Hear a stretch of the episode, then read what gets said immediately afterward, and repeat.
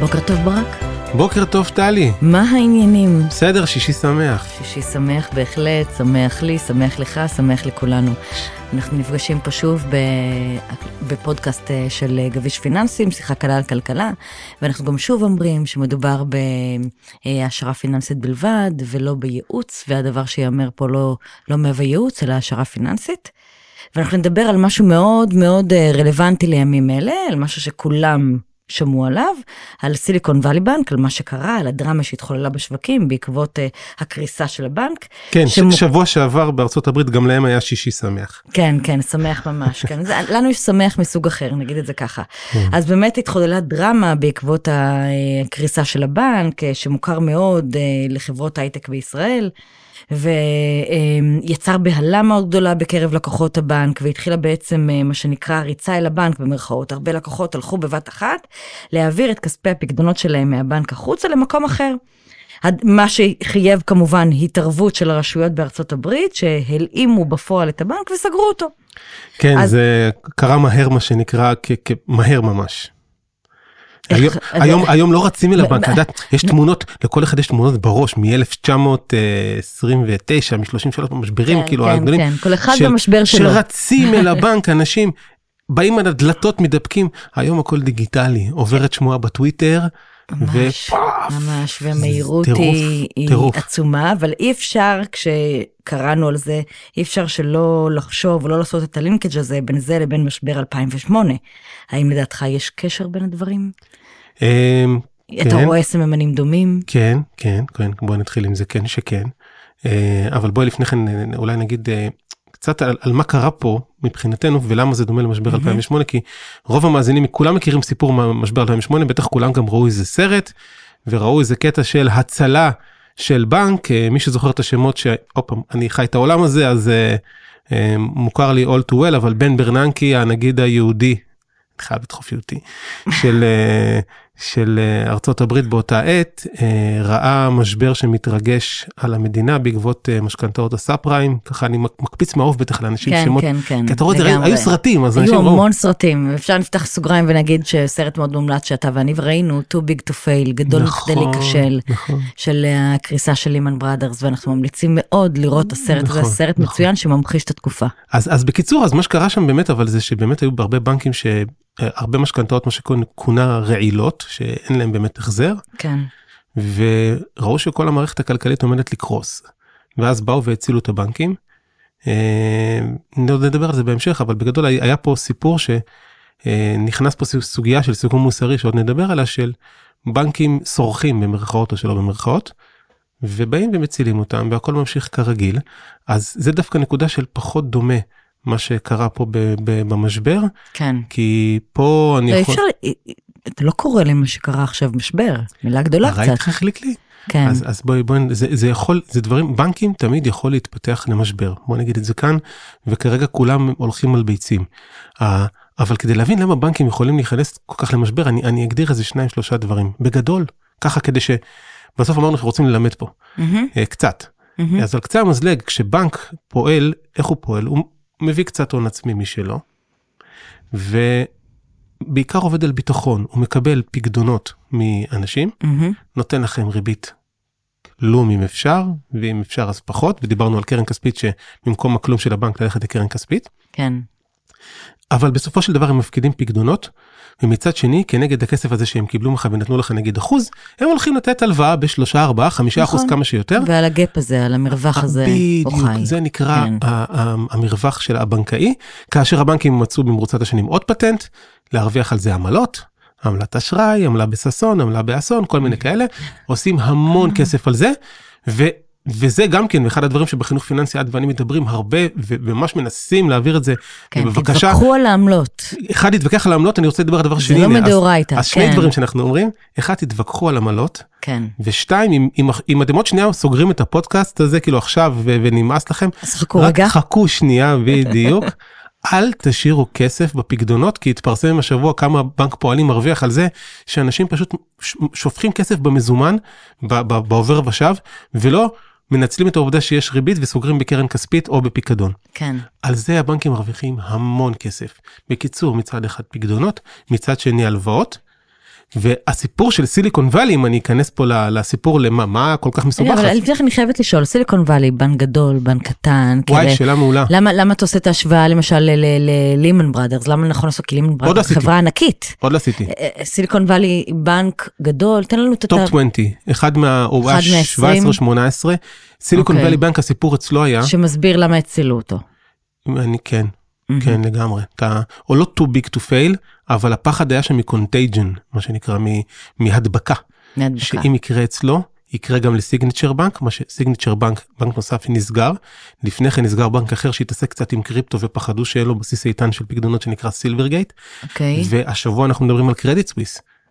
מסיבות אחרות אבל... רגע, אין, אין, טוב, אני, אני, יש לי מיליון שאלות בראש, כמו איזה צעדים עושים אחרי זה, איזה רגולציה מופעלת, אה, אה, איזה רגולציה חדשה ניתנת על הבנקים בעקבות דברים כאלה. אז רק או... נספר, אני מסכים, אני מסכים, אנחנו נשמור את זה לרגע, כן. פשוט רק נספר מה קרה בסיליקון ואלי ואיך הברדק הזה מתחיל. אה, Silicon Valley Bank ישראלים מכירים אותו טוב טוב טוב גם את Signature דרך אגב אני מכיר הרבה מכירים עובדים איתם. למה הם מכירים? כי הוא... כי זה בנק שישראלים, החברות הייטק אה, של ישראל עם start-up nation, עובדים איתו והוא תומך שנים בחברות הייטק, אבל זה יצר סיטואציה, זוכרת שדיברנו על זה, אנחנו מדברים על זה הרבה, שהיה הייפ, ואנחנו תמיד אומרים שעכשיו הריבית יותר גבוהה, וההייפ של ההייטק נגמר, כי יש אלטרנטיבות ויש ריביות, ועכשיו לא כל כסף הוא באפס, אז טיפה יותר קשה להשקיע בהייטקים, והולכת להיות לדעתי שנה מאוד קשה. כן. בתחום הזה בהייטק, כן, אבל... בלי המתנות שאנחנו מקבלים פה מהמדינה. הייפ אה, יכול לחזור. הייפ לא בריבית כזאת, לא ככה. השורה התחתונה אבל שכל החברות venture capital, חברות שמשקיעות, מגייסות כספים ומשקיעות מלא בסטארט-אפים, אה, עבדו עם ה Silicon Valley Bank, ו-2021 הייתה שנה מטורפת, כמו שאנחנו זוכרים. מי ניקז אליו את רוב הכספים האלה? לא רוב, כן, חלק ניכר מהכספים. מי? סיליקון וואלי בנק. הם הגיעו למצב, סתם נזרוק כזה כמספרים רפלי. אז מה קרה למעשה? הם, היה להם, בוא, אז איך זה קרה? הם היו בנק רגיל. 100 מיליארד נגיד עכשיו אה, אה, דולר פקדונות, אני זורק לך מספר, זה לא העניינים. ונגיד שתוך שנה צמחו ל-200 מיליארד. עכשיו קיבלת פקדונות, אתה רוצה להרוויח עליהם כסף, אתה משלם עליהם ריבית, נכון? מה אתה עושה? אתה הולך נותן הלוואות. אממה, הלקוחות שלך, מי אלה? הייטקיסטים, כאלה שעשו לפני שבוע IPO, הנפקה. כן. הם הנפיקו, יש להם מלא כסף בפיקדון, למה הם צריכים הלוואה?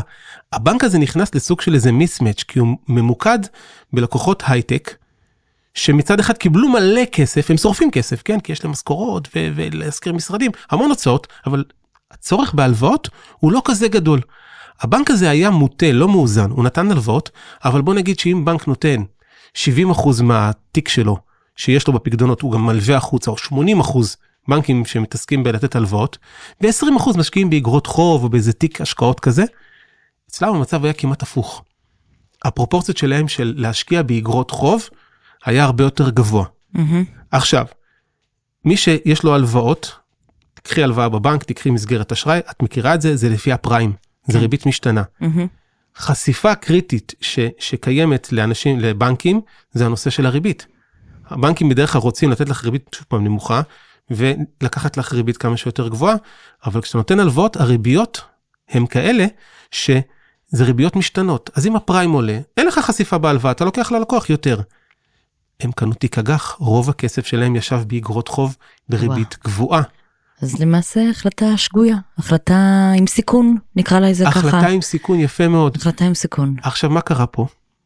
שבנקים יותר מכולם צריכים לדעת לגדר סיכון לא בטוח אבל שכולם הבינו עד ואני הבנו מה הסיכון כן. מה הסיכון הסיכון שבשנה האחרונה לא אמרנו את זה ואנחנו מדברים על זה פשוט בפודקאסטים הריבית עלתה בצורה מטאורית mm-hmm. היא עלתה מ-0 לכיוון החמישה אחוזים. כן. עכשיו עלייה כזאת של ריבית כשיש לך תיק אגרות חוב והתיק שלהם היה אגרות חוב triple A הכי כן. בטוחות של משכנתאות שמגובות ממשלה באמת תיק תיק ענק אבל אבל מה הבעיה? הבעיה שהתיק שלהם היה למח"מ של 6 שנים, מח"מ זה משך החיים שלהם. כן. האגרות חוב האלה נפדות בעוד 6 שנים, והפקדונות שלך הם פקדונות קצרים.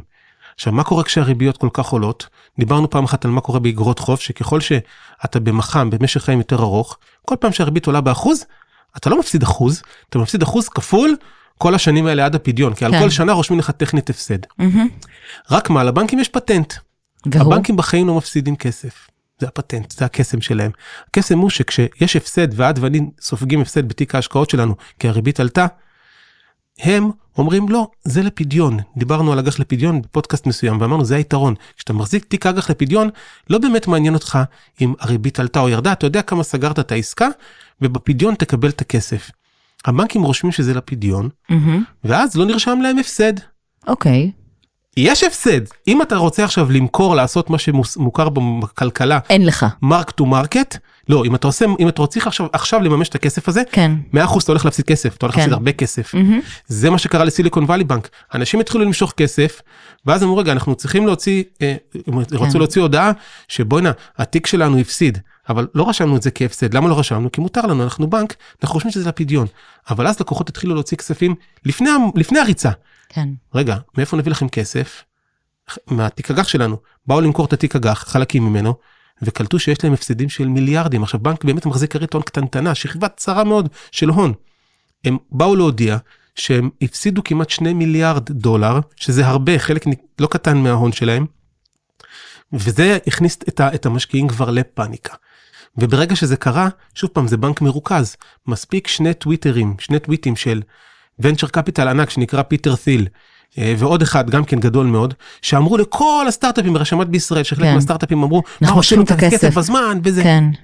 נוצר שם מצב שהבנתי את זה אחר כך בשיחה של ג'נט ילן מול הקונגרס אתמול, שכנראה משהו כמו 25 סנט על כל דולר יצא תוך יום. וואו.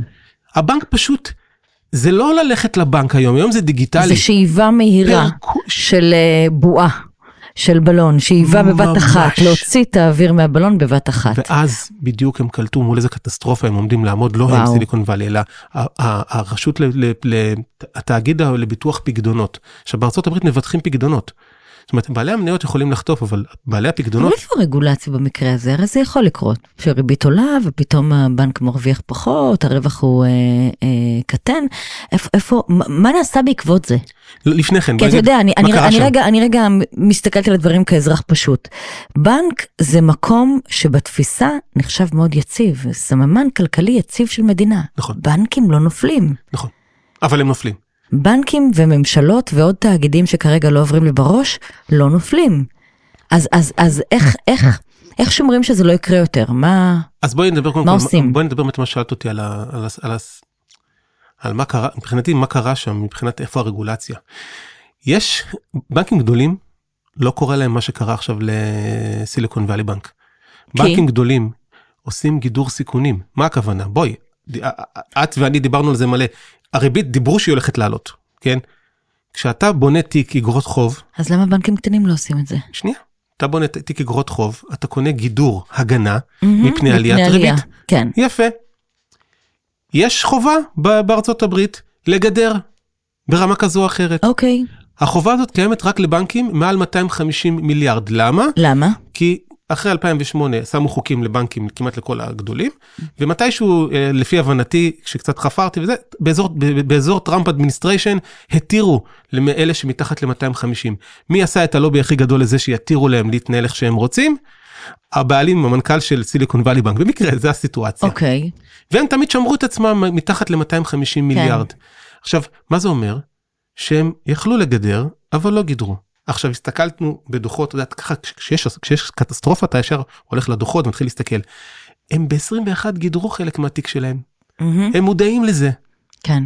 ממש בדוחות שלהם כתוב שהם גידרו חלק מהסיכון בתיק. ב-22 בדוחות זה לא מופיע. זאת אומרת שהם גידרו והם בחרו לא לגדר. כן. שזה כבר סיכון שרגולטור, אם הייתה להם רגולציה, הם לא יכולים לעשות את זה. אין דבר כזה שבנק גדול, לפחות כך, כך היום, לפי ההבנה שלי, את דוד פרנק, את התקנות, יכול לקבל כזה, לספוג על עצמו כזה סיכון של עליית ריבית. הוא פשוט לא יכול. כן. הוא מגדר את עצמו, ואז כל הסיפור הזה לא היה קורה בכלל. זה כמעט מצב שהם עשו מבחירה של לחסוך כסף, ברמה כזו או אחרת. או לא להרוויח עד יותר. כן. ברור. כן, כן, לקחו החלטה עם סיכון. מה עושים? משיתים עוד פעם את, את הרגולציה, דואגים שיהיה ניהול סיכונים פה מינימלי של כן. עם סיכוני ריבית וסיכוני מח"מ זה דברים שכל מי שמתעסק בהשקעות מכיר ועושים, רק שהיום המחירים אנחנו מבינים שהמחירים הם מטורפים, המהירות שהדברים קורים יכולה לסחרר לך את הראש. איפה הבעיה האמיתית פה מבחינתנו? יש פה שני דברים, למה זה לא כמו משבר 2008 ש- שאת אמרת לי? כי בעלי המניות נמחקו מיד. זאת אומרת ההודעה שיצאה מהפד ומהתאגיד לביטוח פקדונות, זה שעכשיו מיד בעלי המניות נמחקים, בעלי החוב כנראה גם נמחקים. אגרות חוב, רק בעלי הפקדונות יזכו לגיבוי. כן. מה זה אומר שבעלי המניות נמחקים? זה אומר שאחת מ-20 הבנקים, מניה של אחד מ-20 הבנקים הגדולים בארצות הברית, מניית סיליקון ואלי בנק, ועוד מעט גם סיגניצ'ר זה קרה, פשוט יום אחד התאדו מה-S&P 500. וואו. זה לא מאיזה מדד איזוטרי, התאדו, נעלמו, אפס. לא ירידת, ירידות ועליות של 2%, 5%, 20%, פוף, לא קיים. אז קודם כל פה יש סיכון, כי, ב- וההנהלות פוטרו, אם אני הבנתי נכון. מן הסתם, לא, מן הסתם. לא, כי למה לא? ב-2008 מה קרה? אותם אנשים ישבו בגולדמן זאקס, ואותם אנשים בוולס פארגו המשיכו להרוויח אחר כך מיליונים של מיליונים. כן, לא שילמו את המחיר. אף אחד לא שילם את המחיר. מי שילם, מי כן שילם? האזרח. האזרח. ובגלל זה הוויכוח בארצות הברית עכשיו, שזה לא יהיה מה-taxpayers money, כן. שזה לא יהיה ממשלמי המיסים, מהמם. והם הדגישו שזה לא ממשלמי המיסים, יש איזה קרן או משהו, בסוף תמיד זה כאילו איכשהו מתגלגל למשלמי המיסים, אבל בעלי המניות נמחקו, וזה השוני מ-2008, בעלי אגרות החוב כנראה שגם יימחקו, מי יישאר עם הכסף? האזרח הפשוט במרכאות, או לא הפשוט, ש... או חברת ההייטק במקרה של סיליקון וואלי, שהחזיקה את הפקדונות שלה שם, את הפקדונות. עכשיו נוצר פה סיכון עצום. ואי אפשר לא לעשות, אה, לא לנסות לעשות אנלוגיה לישראל. האם יש סיכוי לבנק בישראל לפשוט רגל? קצר? כן. לא. למה? תשאלי אוקיי, אותי למה. ולמה? כן. ולא קצר, בוא כי ניתן גם תשובה בארצות יותר הברית אה, יש מפורטת. ה-too big to fail, כן. אה, קיים, זה, זה, יש לזה הגדרה, זה נקרא סיף. כן, רגע, היה משבר בנקים בהיסטוריה של מדינת ישראל. כן, ב- כן, כן, לא, אבל, היה, אבל אז זה כבר, לא, לא, בגלל זה אני אומר לך לא. אבל מאז כן, מאז נעשה רגולציה. כל חמשת הבנקים מוגדרים כ-too big to fail בישראל, מהמם. כולם. וזה אומר שלא מוכנים לקחת סיכון שלא יהיה פה את הביטוח לפקדונות על הכסף. הערכה שלי שבנק כמה שהוא יפסיד, אה, יתפסו את הפקדונות יבטחו לו. הרגולציה היא אחרת במדינת ישראל? לא, זה עניין של הגדרות, כולם עובדים לפי הגדרות של באזל 2 וכל מיני כאלה, אוקיי. זה הגדרות בינלאומיות, אבל השורה התחתונה היא שאין סיכוי שמבחינתי, שמבחינתנו, שבנק יכול אה, לפשוט את הרגל אז המניות ילכו, בעלי המניות יימחקו, אגרות חוב יימחקו, אה, תרחיש קיצוני, בעלי הפקדונות יהיו מבוטחים. כסף שיהיה פה ב- של הלקוחות יישאר, ישולם על ידי המדינה, ילאימו את הבנק, היו שם. זה כולם פה too big to fail, זה כמו החמישה הגדולים בארצות הברית שהם too big to fail, גם אתה בישראל. אומר שגם אם זה יקרה, יצילו אותם. זה מה שאתה אומר? כן. כן. אז זה, זה הסיפור הגדול. החשש אבל הגדול באמת פה, וזה שני הדברים אולי שנסגור איתם את הדברים, אחד זה החשש מפני הדבקה. כן, שזה יקרה לעוד בנקים. נכון, ובגלל זה הם נכנסו ושמו, אבל הם ייצרו פה סיכון עצום. כשאתה אומר הדבקה זה מה? שלקוחות יתחילו אה, ל- להטיל ספק באם הבנק שלהם מספיק יציב ולהוציא כסף ואז תהיה תגובת שרשרת? לזה אתה מתכוון שאתה אומר הדבקה? כן, כן, כי עכשיו הצלתם, ואתמול שאל איזה סנטור מאוקלהומה את אה, ג'נט ילן בשימוע שם, אני הלקוחות שלי, הבנק הקטן שלי, שהוא לא הייטק באוקלהומה של, של האנשים שלי שם, אם הוא ייפול אתם גם תבטחו אותו ככה?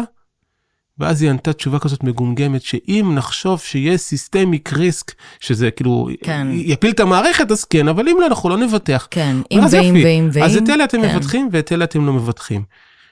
היה פה מקרה קיצון, אבל מייצר סיכונים. ושנשאלת שאלה, למה להחזיק כסף עכשיו בבנק קטן? שאלה? שאלה, ונזרוק עוד שאלה לאוויר, למה לקנות מניות של בנק כזה? רגע, אנחנו לא יכולים לתת שאלה כזאת בלי לתת איזשהו מענה. למה לא יודע. כסף בבנק קטן? נוצרה, נוצר סיכון מוסרי, לדעתי כל הסט של החוקים לגבי בנקים הולך להשתנות בשנה שנתיים הקרובות. זה קו, קו פרשת המים היה פה עכשיו, נוסף, משהו נחצה פה והולך להשתנות כאן, זה אחד. שמה, שבנקים קטנים יש להם פחות אה, תוחלת קיום, אה, הם יותר מסוכנים, שעדיף ללכת רק על הגדולים? מה? כן? קו פרשת המים הזה. מה- מה הוא מסמן? כי הצלנו את אלה, לא נציל אף אחד אחר עכשיו, כי נעשה לשחק אותה שזה, לא לשלם את זה. למה להיות עכשיו, אם איזה מישהו לוקח סיכונים ולא מפוקח והכל, למה, למה לשים את הפקדונות בו? שים את הפקדונות במקום, בסוף אתה בא לשים פיקדון, לא מעניין אותך הבנק, לא מעניין אותך, שהכסף שלך יישאר הכסף שלך. נכון. למה שתלך למישהו שבכלל יכול להיות סיכון כזה? למה, למה להעמיס על עצמך? מה האמירה שלך אומרת על בנקים חדשים, על אה, כל אה, רעיונות של בנקים אני מסכים, פה חדשים שנוצרים לאחרונה, שקמו מובנית. לאחרונה? בעיה מובנית, ואז אני אומר, יש בעיה יותר מובנית. למה להיות, למה עכשיו, אם אתה משקיע לא בעל שליטה בבנק, כי זה בעתים יש. אבל אתה עכשיו קונה מניה של בנק, אתה קונה מניה של בנק, אתה אומר, אוקיי, ירד קצת, יעלה קצת, ירד הרבה, יעלה הרבה. אבל בטוח. לא יימחק סוף בסוף סוף. שבוע. כן. כי אתה עכשיו מחזיק מניה של בנק, ואנחנו מתעסקים עם זה בשוק ההון וזה, שקונים מניה של בנק, שירד, יעלה, תנודתי. לא, לא, הבנק נעלם. אנשים פה התעוררו, יש פה כמה מיליארדים טובים של אנשים שהשקיעו במניות של בנקים, שניים מהעשרים הגדולים בארצות הברית, והתעוררו ביום שני, כשביום שישי יש להם החזקה בבנק, שהוא אחד מהעשרים הגדולים, וביום שני, מחוק, נעלם, לא קיים. למה לתת לדבר כזה הלוואה? למה לקנות את המניה שלו? יש פה המון שאלות. זה סיפור כן, גדול. אנחנו לא אומרים שהתשובה היא בהכרח כן או לא. אנחנו לא, אומרים, לא, הולך אנחנו אומרים. שצריך רגע אה, להטיל ספק, לשאול, לבדוק למה דווקא זה, אבל... אבל אה, כמו שמכיר את האמריקאים בשנתיים כן. הקרובות יהיה פה מסביב עצום. הדבר האחד שכן השתנה ובזה נסגור אולי את, את השיח שלנו, מהמם. זה באמת הסיפור של, אה, של מה יקרה עם הריבית. אוקיי, איך זה קשור והאם זה ישפיע? כי אני חייב לסיים שיחה תמיד עם כן, פיבוט ופאוול. את זוכרת? לגמרי, פיבוט פאוול, לא אמרתי. לא, מי שלא אמר פיבוט פאוול כאילו לא, כן. לא עשה את הפסח. אה, אז כנראה שתרחיש הפיבוט עכשיו יתקרב, מה שחשבתי שהוא יימשך המון זמן ולא יקרה, אוקיי. כי יש, אם יש דבר אחד שמטריד את הנגיד, ובכלל את הפד יותר מאינפלציה, זה סיכון ליציבות הפיננסית. אני חושב, חושב, אני מסתכן עכשיו ובנק קצת. שקורס זה סממן לא בדיוק. טוב אני, ליציבות. אני חושב, ואני נזהר ממש, שהכילו את הסיטואציה. מהמם. אני חושב שהוא יעלה בהודעה הקרובה, שהיא ממש קרובה, ברבע אחוז. אבל, אבל זה השאלה, אם באמת בחודש הקרוב נראה שהמערכת נרגעה, הפיבוט יתרחק מאוד. אבל כרגע בשוק תמחרו פה תמחור פאניקה מטורף. דברים שלא קרו מעולם. כן, אנחנו דיברנו על אזור החמישה אחוז, חמישה ורבע אחוז, נכון. אפילו חמישה וחצי, והשוק לפני כמה, עד לפני כמה שבועות לפני הבנקים, דיבר על שישה אחוז ריבית כנראה לעלות. ברמה של ביום אחד, יומיים אחרי הסיליקון וואלי בנק, הערכות ירדו ממצב של העלאה לכיוון השש, לריבית של, של מתחת לארבעה אחוז תהיה, בעוד שנה. בסוף שנה. זה אומר שהיה פה פליפ מטורף. אז פאניקה משחקת פה תפקיד. תפקיד לדעתך, עצום. לדעתך יש סיכוי שהריבית תרד? לא, אני חושב שלא, אני חושב שהסיטואציה מוכלת. השוק חושב אחרת ממני. השוק אומר במפורש שהולך להיות פה ברדק, וצריך ללכת לאגרות חוב הממשלתיות כשיש ברדק, ושהנגיד שם יוריד את הריבית, מה שלא גוזר דרך אגב על ישראל, אבל זה כבר נעשה בפודקאסט אחר. אה, אז אתה חושב שאם אם השוק יגיב בפאניקה לאורך זמן, אז כן יכול להיות שהנגיד יוריד את הריבית. חד וחלק. כן. ובסוף שנה פעם כנראה נראה ראשונה עוד יותר. שאמרת אמירה אחרת. כן, אבל אני חושב שזה לא הולך לקרות, ואנחנו אה, נראה את זה. אבל בואי נגיד ככה, אם אנחנו חושבים רק שבישראל שמח לנו, חבר'ה, שמח בכל העולם, בקרדיט סוויס באירופה, כן. בבנקים בארצות שמח הברית, במרכאות, הברדק. חוגג, זה כנראה הרוח של, ה- של האביב באוויר. לגמרי. אז אם אנחנו ככה מסכמים, אתה רואה את הבנקים הישראלים ביציבות הרבה יותר גדולה, אתה לא רואה אותם, אה, אם חס וחלילה יקרה משהו כזה, קודם כל הם גדולים מדי מכדי ליפול, ואם חס וחלילה זה יקרה, יהיה מי שיציל.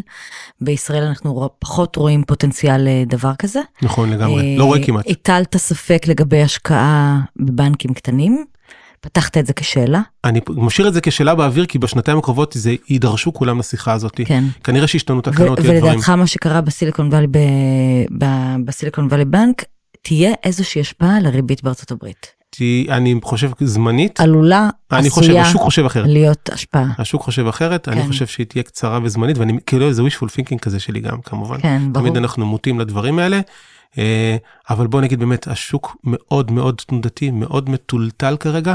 הנקודת אור היחידה, ואיתה אנחנו נסיים, כדי שבאמת נסיים בנקודת אור, נסיים גבוה, ברור. זה שהריביות כאלה גבוהות, מה שאומר שלקוחות סולידיים באמת יכולים לקנות היום מוצרים, אגרות חוב, אה, קרן כספית.